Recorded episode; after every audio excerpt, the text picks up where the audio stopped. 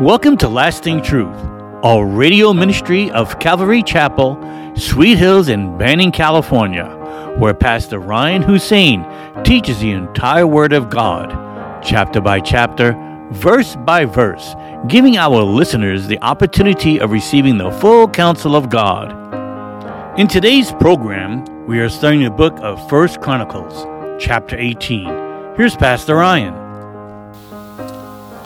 But God is looking for a, a few good women and men who are willing to put skin in the game and who are willing to deal with their flesh and walk in the Spirit. We are no longer in this world to live for ourselves or to live for our pleasures, but to live for God. It's the reading of the Word where it all should stem. The changes should stem from the reading of the Word daily, every morning. In Psalm one thirty-eight, verse two, it says, "For you have magnified your word above all your name." God has magnified this book, his word, even above his name. That should tell us something, that if we are in his word in the morning, crying out to God for his word to change our hearts and our minds and our lives, knowing that he elevates his word even above our names, then we can with confidence know this is changing me. This is changing me from the inside out, and I'm going to be molded to be more like the Son of God, more into Jesus' image. And he was busy in his Father's work. He wasn't out of the game. He wasn't on the sidelines. I mean, even in a football game, the focus is on the field and people working and doing, and you know, we don't want to be on the sidelines. We have one shot at this, one crack at this. Let us serve the Lord with fear and trembling. Let us delight ourselves in the Lord and not walk around, you know, um, you know, meandering in this world like the rest of the folks in the world who don't know Christ. They don't know where they're going, and we're the ones who have the direction God has shown us, and many are just still meandering. We can't. We gotta. Adelante. We have to uh, give ourselves to getting rid of the flesh, attacking that Philistine flesh, and walking in the Spirit. And the reading of the Word does it. Reading of the Word makes life more easier on us. What do you have to accomplish? Work tomorrow? Dropping off the kids, dealing with the kids, uh, Uh, making some calls, your business. What, what, you know, we all have something to do tomorrow, right? It'll be easier for you to do it if you're in the Word and you're crying out to God, change me and your will be done. And give me the courage to do what, what I feel you are telling me to do from this day forth. How many husbands do we have here? Yee, brave guys, come on! I have to. Uh, huh? Huh? Ephesians five twenty-five through twenty-seven says, "Husbands, love your wives, just as Christ also loved the church and gave himself for her, that he might sanctify and cleanse her with the washing of water by the word, that he might present her to himself a glorious church, not having spot or wrinkle or any such thing, but that she should be holy and without blemish." For those of us husbands, my goodness, if we have not sat down and washed our wives with the Word of God,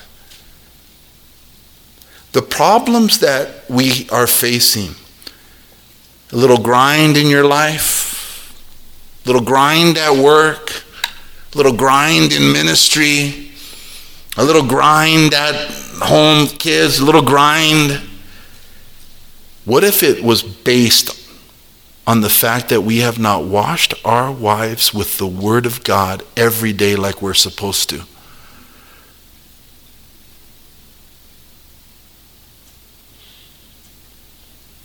First issue is us. Attack the Philistines. Get rid of that. I'm thoroughly convicted because we say the Word does all of this. Change, doesn't it? Oh, I preach it here, but I'm the first guilty one to say I haven't washed my wives with the Word every day like I should. We get into the word, we do, but I've been way too laxed. Do you feel me dying? I'm with you, brothers. Nothing else can work until she gets the word. If she'll have you. You know what I mean? Not everybody has a believing wife, but if you do, that's so important. I mean, nothing more is. Nothing more is, fellas. And it's like, what am I going to, you know, why do I even plan to do anything else? It's going to fail because I'm not washing my wife with the word. It's going to fail. Why wake up early? Why stay up late? Why go to work? Why plan? Why plan a trip? Why plan? Why, why, why? It's going to fail because he sees that he gave you a wife that you're not going to wash her mind with the word.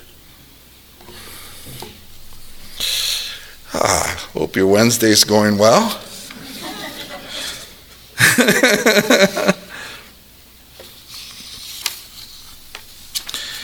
after, the, after this, it came to pass that David attacked the Philistines. He subdued them, and he took Gath and its towns from the hand of the Philistines. You know what else I see here in David? Uh, and all moving slow. It's first first verse. But you know what else I see is that he took initiative. Right? It didn't say, you know, he's in, he's right there in Jerusalem. The Philistines came upon them and attacked them. It said that he went out to them. He initiated the fight. He initiated it. We need to be a people, guys, of who take the initiative with our lives spiritually.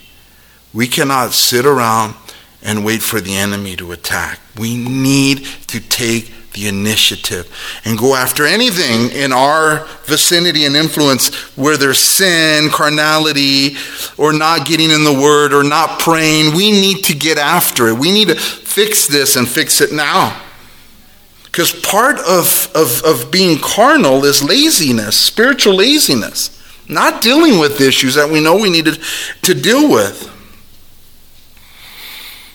The word to take initiative, it means to to to have the power or ability to begin or, or to follow through energetically with a plan or task, enterprise, and determination. It, it's basically the ability, the, the power or ability to begin or to follow through energetically. Like to not wait around, you know, it's like pastors are great. Like, you know, we're called to to to help in, in the journey. I spoke to my pastor tonight, and it's pastors, our job is to uh, encourage uh, folks in their journey spiritually, to help strengthen them, to help prepare them, to warn them, uh, to get them going. But we want to be a people at Sweet Hills that says, oh, thanks, Pastor, I'm right with you. I'm, I'm on it. I'm, I'm, I'm energetic about seeing what's happening. Because when we don't deal with spiritual issues in our homes, in our own lives, with our family and friends, when we don't deal with these things, it, what does it do? It causes stress, spiritual stress. Da, da, da, da, da, da, I don't know how, what's going on. There's a mess. It's, I'm all over the place. I don't know. Da, da, da. No, that's not, that's not peace. Peace is dealing with this, dealing with our own sin, dealing with sin in our homes, family, children. You know, the Bible says to, to deal with these things, right? Jesus, you know, is our example, but we need to be diligent. We don't take the initiative in the things of God because we can be spiritually lazy, like I said. We are lazy in dealing with our sin. We are uh, lazy in dealing with the sins of loved ones, lazy in our service to the Lord, and in doing things haphazardly rather than unto the Lord. We're in Colossians three twenty-three, it says, and whatever you do, do it heartily as to the Lord and not to men. The Bible is filled with, do, do everything unto the Lord. Be not lazy, but be, you do things heartily unto the Lord. And I'm thoroughly convicted, man. I'm preaching to the choir. I'm preaching to myself. I took a bite of this sandwich before I brought it for you to take a bite out of. Trust me. I love the Lord because he teaches us a better way. And it is to be diligent. To be diligent about our, about our condition, Right? Be diligent, you know, uh, keep your heart with all diligence, the Bible says, for out of it stem the issues of life. Our heart needs to be dealt with. Am I doing what you want me to do? Am I seeking you like I should? If we're leading, if we're fathers, if we're mothers, if we're grandparents, if we're leaders in any way, in ministry or at work or managing or whatever, is our responsibility. In Romans twelve verse eight, Paul says, he who leads, may he do it in with diligence.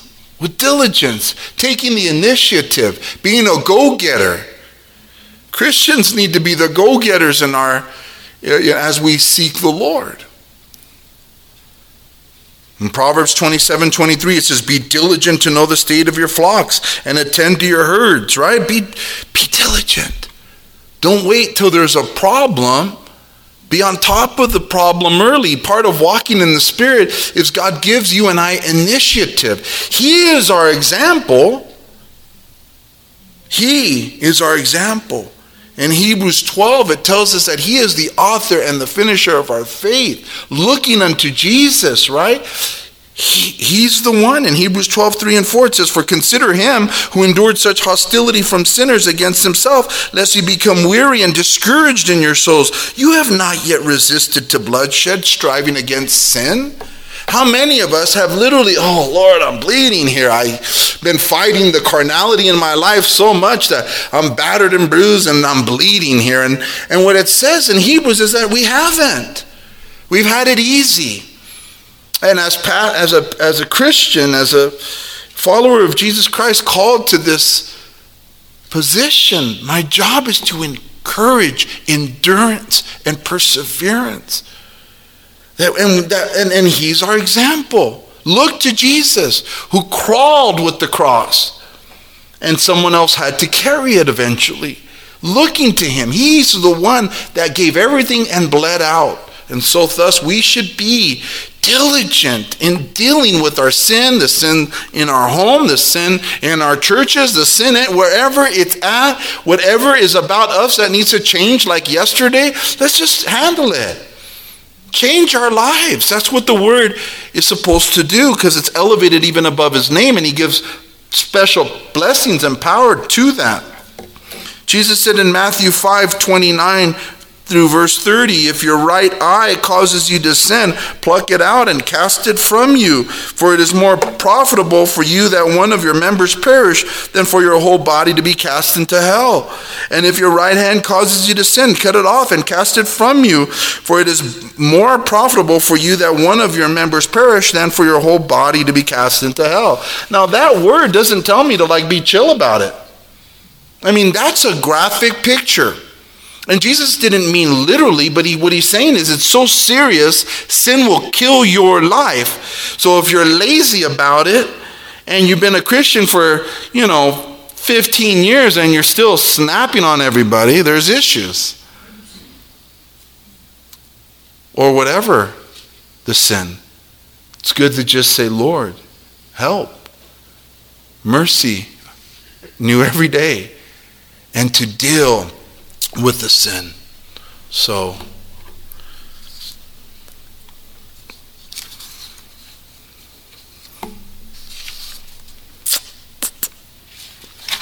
all right, verse two.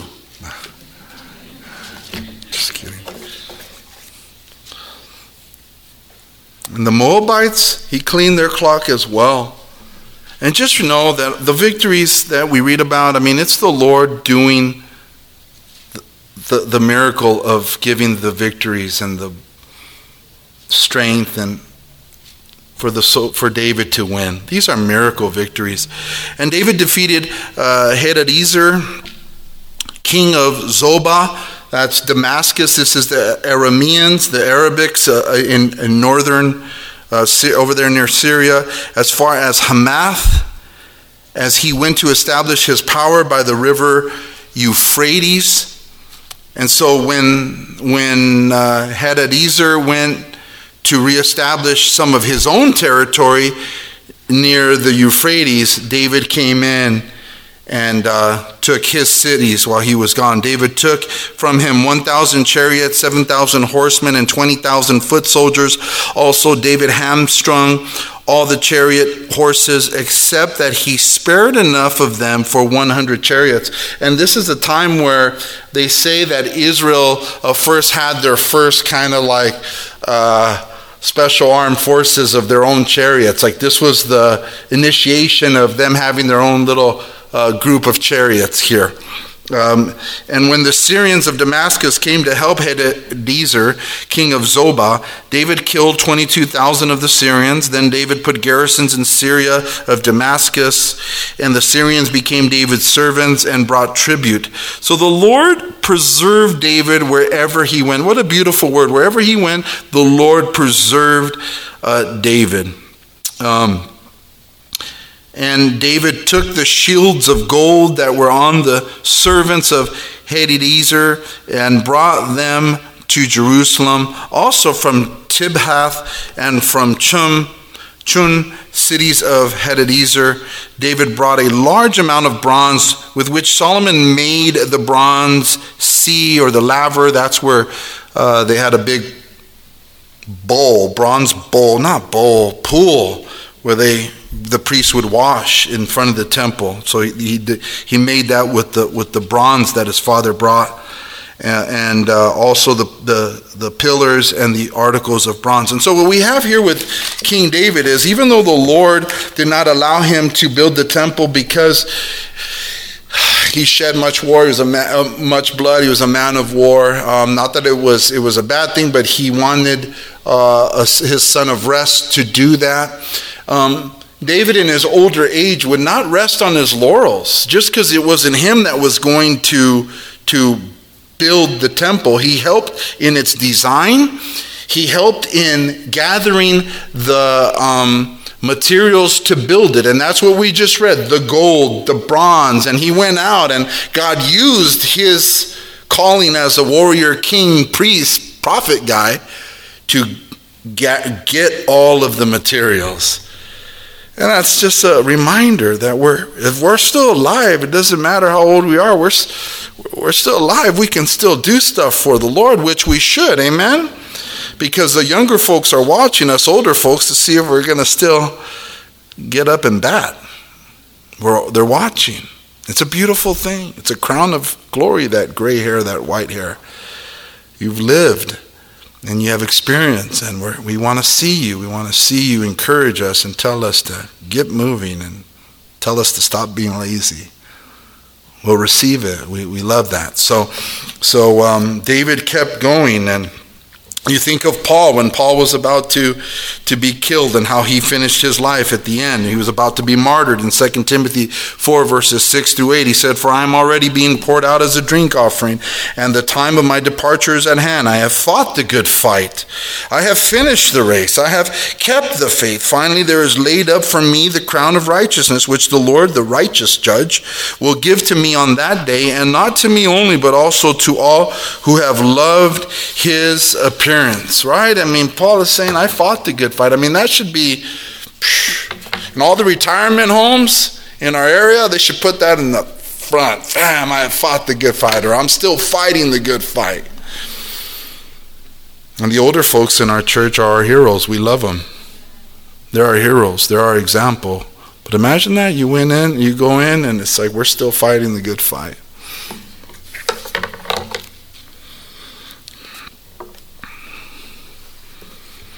Now, when Thou, uh, Toy or Tau, king of Hamath, heard that David had defeated all the army of Hadadezer, king of Zobah, he sent uh, Hadoram, his son, to King David to greet him and bless him because he had fought against Hadadezer and defeated him.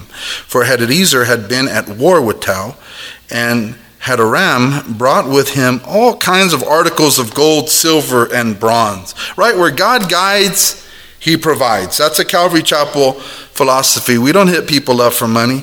When we hit it in Scripture, we hit people up for money because it says it in Scripture, or the Lord does. But we don't, nah, we don't do that because we believe where God guides, He provides. And here God is providing. God is behind the temple, so God is providing uh, the money. King David also um, dedicated these to the Lord.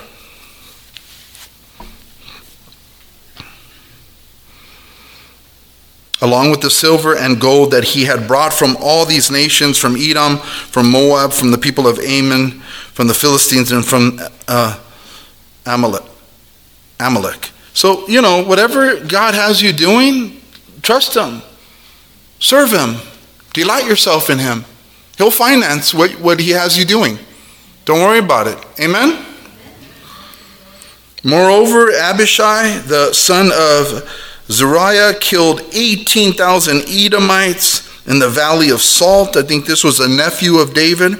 He also put garrisons in Edom, and all the Edomites became David's servants, and the Lord preserved David wherever he went. And that's just another reminder. Again, twice in the same chapter, we're reminded that the Lord preserved David. And the Lord will preserve us. He will preserve you. You know, we think of... Uh, I think of our church and the Psalm one twenty-one, the basis of the name of our church, Sweet Hills, comes from Psalm one twenty-one. It goes a little something like this. I will lift up my eyes to the hills. From hence comes my help. My help comes from the Lord who made heaven and earth. He will not allow your foot to be moved. He who keeps you will not slumber. Behold, he who keeps Israel shall not and shall neither slumber nor sleep. The Lord is your keeper. The Lord is your shade at your right hand. The sun shall not strike you by day, nor the moon by night. The Lord shall preserve you from all evil. He shall preserve your soul. The Lord shall preserve your going out and your coming in from this time forth and forevermore. Amen and amen, right? That's that whole psalm is beautiful. And then that's the psalm of our of our church, that we look to God for our help. Our help comes from the Lord who made heaven and earth. That our God who helps us doesn't sleep, doesn't slumber. He isn't lazy about helping us. He'll protect us, and he'll he'll preserve us. That's the promise, right? So Lord, according to your word to your servant, let it be as you have said, preserve. As you have preserved David, preserve us. He will preserve us. So David reigned over all Israel and administered judgment and justice to all his people. Joab, the son of Zeruiah, uh, was over the army. Jehoshaphat, the son of Ehilud, was rep- recorder. Zadok, the son of Ahitub, and Abimelech, the son of Abiathar, were the priests. Shavshah was the scribe. Benaiah, the son of Jehoiada, was over the Cherethites and the Pelethites, and David's sons were chief ministers at the king's side. Let's pray. Father, we thank you for your word and for your blessing it is to our hearts. As you say, Lord, that it is to be elevated even above your name. Lord, let your power hit that word in our heart so that it bears much fruit, Lord. We open up our hearts and our lives to you, Father, and whatever changes that you want to make, we're open to them, Lord. We're flexible. Oh, Lord, you are the potter. We are the clay. You know what we need, and so, Lord, give us humble hearts, Lord, and help us to be all that you want us to be. While all heads are bowed, if you're here tonight, and you have not given your life to Jesus Christ, but tonight God has spoken to your heart that it's time to repent, to give up your sinful life, and to give your heart to Jesus, then I want to ask you to raise your hand so that I can lead you in a prayer to ask Jesus to come into your heart tonight so that he would give you his Holy Spirit and give you eternal life. Is there anyone who needs to do that?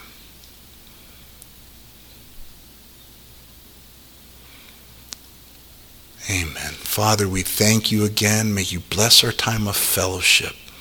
In Jesus' name, amen. Thank you for joining us today at Lasting Truth Radio. If you're in the area, come on out and join us for Sunday services. We now have two services on Sunday, one at eight thirty a.m. and again at ten thirty a.m. or Wednesday evening at seven p.m. We are located at thirty thirty-five West Nicollet Street in Banning, California. You can also find us on YouTube or Instagram. If you would like to donate to our program, please do so on our website at c c sweet hills dot org and hit the online giving tab. We hope you will continue to tune in as we journey through the entire Word of God with the teaching of Pastor Ryan Hussein at Calvary Chapel Sweet Hills.